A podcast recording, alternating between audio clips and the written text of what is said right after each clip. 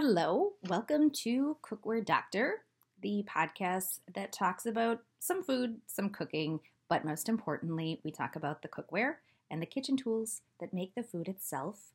I am your host, Sarah Dahmen, uh, the one of the only women coppersmiths who build cookware in America or the world, as well as the author of Copper, Iron, and Clay: A Smith's Journey. And I am here today um, because we have another um, podcast question that's been submitted, and it's a great one. It's one that's not covered that often, especially since it's mostly uh, bakeware. It's not so much of a, a cooking thing, but it's certainly cookware, and it is copper. So I'm thrilled about talking about that.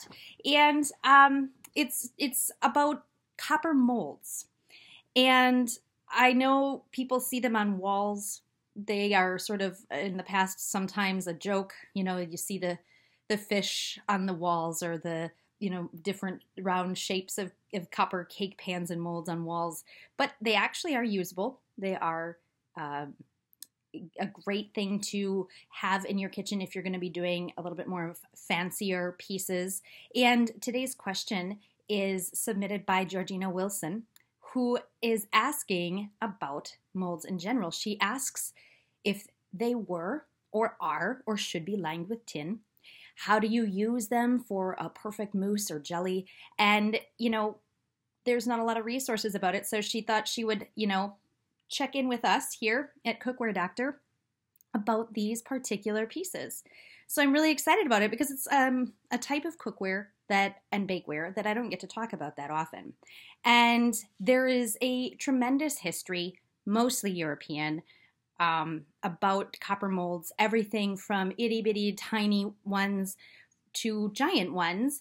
And they they all come in a variety of heights and widths, diameters, and um, but they are um, they are used for mousses, they are used for jellies, and it is of course very different depending on if you're making a mousse or a jelly or even a cake. Uh, some of these are used for cakes. But we're going to start with just the makeup of what they should be first to answer her first question. So I have an old piece here that I actually need to restore. It's a little dented on the top, but it is a traditional um, mold and it is uh, actually it belonged to Daniel Dunas, who was a very well-known chef in the 70s, 70s and 80s um, in the UK and Canada and such. But that's why we have a D on on it. He had his his mark pounded into it. But if you can see in the video I have here, but I will explain, these are lined with tin. Now, in the old days, they used to dip molds in tin after they were formed. Um, so there's a lot more of like a uniformity on the inside. If you have one with original tin, it wasn't so much hand wiped as dipped. Um, but yes, you wanted these to be lined with tin for two reasons. One, for food safety, and two, because the tin, especially a shinier tin, is non-stick. So you didn't have the same need to, um, you know, always line them with something like a like grease or fats or flours, depending on what you were making. Because if you did that for certain cakes or certain, you know, certain recipes, if you put like a a butter in here to make it non-stick and things like that, it could wreck the consistency.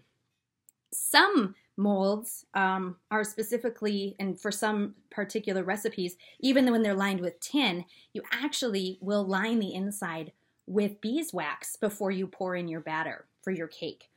And that's something else, even though it's tin lined, the beeswax will help with extracting the the food after you're done baking it um, because it kind of melts and it helps slide slide it out with um, gravity and slipperiness. And then, of course, you have your tin, which is non-stick. And then you have the beeswax and the heat and the weight of the cake once you flip it over. So it um, that's another thing that a lot of people don't realize um, is that you use beeswax when you when you bake in these copper molds, even though they're lined with tin. I have seen some without tin, and most of the time, coppersmiths, Bob included, will say anything that's not lined, if it's not specifically going to be used for something that's sugar, whether it's a caramel or it's um, a, a type of, you know, extremely sugary cake or things like that, they were usually then decorative. So if you have something that's clearly never been lined with tin, then um, there's a really good chance that it, it, it, was meant to be decorative and to be hung on the wall of the kitchen like a decoration as opposed to actually being used. Now, I have seen these more traditional, um, I don't know if they're Victorian, but they are a kind of, of mold where they're they're in couple pieces. And there's a flat piece on the bottom and then there is um, like a hinged and repoussé with a decoration kind of punched out um, on the outside. And it, it's almost um, oval in shape. And it all comes apart with little hinges and little pieces and opens up and it is for making like really almost like a pot pie but they're savory not sweet. And uh, it's a more traditional dish and i have restored a few of those as well that's a very different kind of mold but again that's more for bake cooking not i mean it's meant to be making like a meat pie or, or something like that. It's not meant to be a dessert like we think of when we see the molds in the, in general we think desserts. So you can do savory things in these molds too. So um so really the best way to the, the best way to use these pieces no matter what you're baking or cooking whether it's a mousse or a jelly is to see if you can find an original recipe that will state the best way to prepare the mold. Like I mentioned, the beeswax for certain baking. Um, I would hazard a guess. I don't do a lot of baking in these. Um, I have really small uh, ones, and and um, and I have these bigger ones that I work on, but I don't use them that often. But when I do, I do line them with beeswax, where you melt the beeswax and you brush it in. I don't know with a jelly if you would necessarily need to do that, and obviously a jelly mold you put in the fridge. So you would be dealing with the the non-stick qualities of the tin to hopefully get the jelly to fall out once it's been chilled. I I don't know if you would want to use like um like a sugar or a flour based for any of that. It, I think it depends on your recipe again. I I am a huge fan of going back and trying to figure out um, what was used traditionally in an original recipe. But uh, another thing to be aware of that when you're cooking or baking in these these copper pieces, um, it actually weirdly takes longer to bake than you may think. So even though copper is extremely conductive and you know gets hot really fast and cools down really fast, because of that, I have noticed that when I'm baking in copper, it actually takes sometimes depending what it is, but it does actually take longer to get the middle to set. So be aware of that. And I, I, I, the way I explain it is that when you have something that that both gets heat and loses heat really fast, you're not kind of baking it in the same way when you bake in a cast iron skillet where it retains the heat and actually can bake faster than what you're used to when you're dealing with a baking. But I love the fact that you have much more control when you're baking in a copper mold because it isn't you don't you don't overbake. So you can really watch your center. You can really make sure it's done exactly right. You're not going to overbake the sides. You're not going to get it to dry out. It's going to be a perfect cake or a perfect jelly. Um, a per, you know mousse i actually have people asking for souffle pieces handmade pieces and you have extreme control over your temperature and your your finished pea your finished food because it it's baking slower if that makes sense. Um, so it's faster on the stove, but slower in the oven, and it's actually good both ways because you have more control over your, your food product. But anyway, yeah. So so my first advice is check um, check for the original recipe, but but beeswax is kind of like a really great way to start. I would start with um, baking in these before you go to the more you know fancier mousses, unless you're used to doing souffles and, and things like that. Then go right ahead and just get started with some of the molds and see uh, how your oven reacts eh, with the copper when you cook those.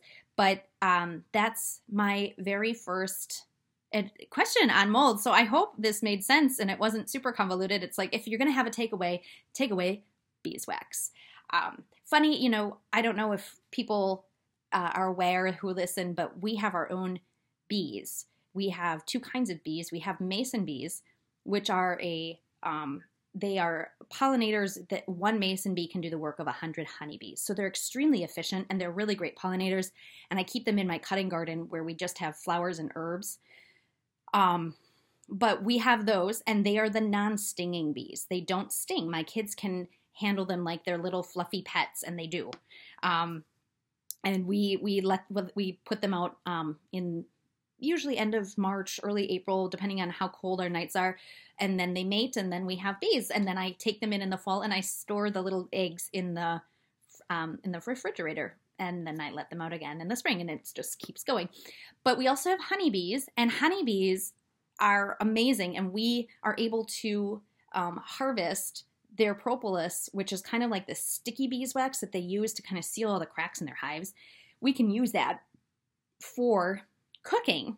So every time we go there, I scrape just enough, you know, whatever is kind of in the way. I'll scrape off and I'll use it. But you have to, if you're going to use it, if you have access to hives, you have to, um, you have to kind of strain it ahead of time because there's, it's, you know, it's not going to be pure beeswax. It's nice to kind of heat it and get any, you know, gunk that the bees put into their propolis and into their, um, uh, into the whatever they're building in their hive.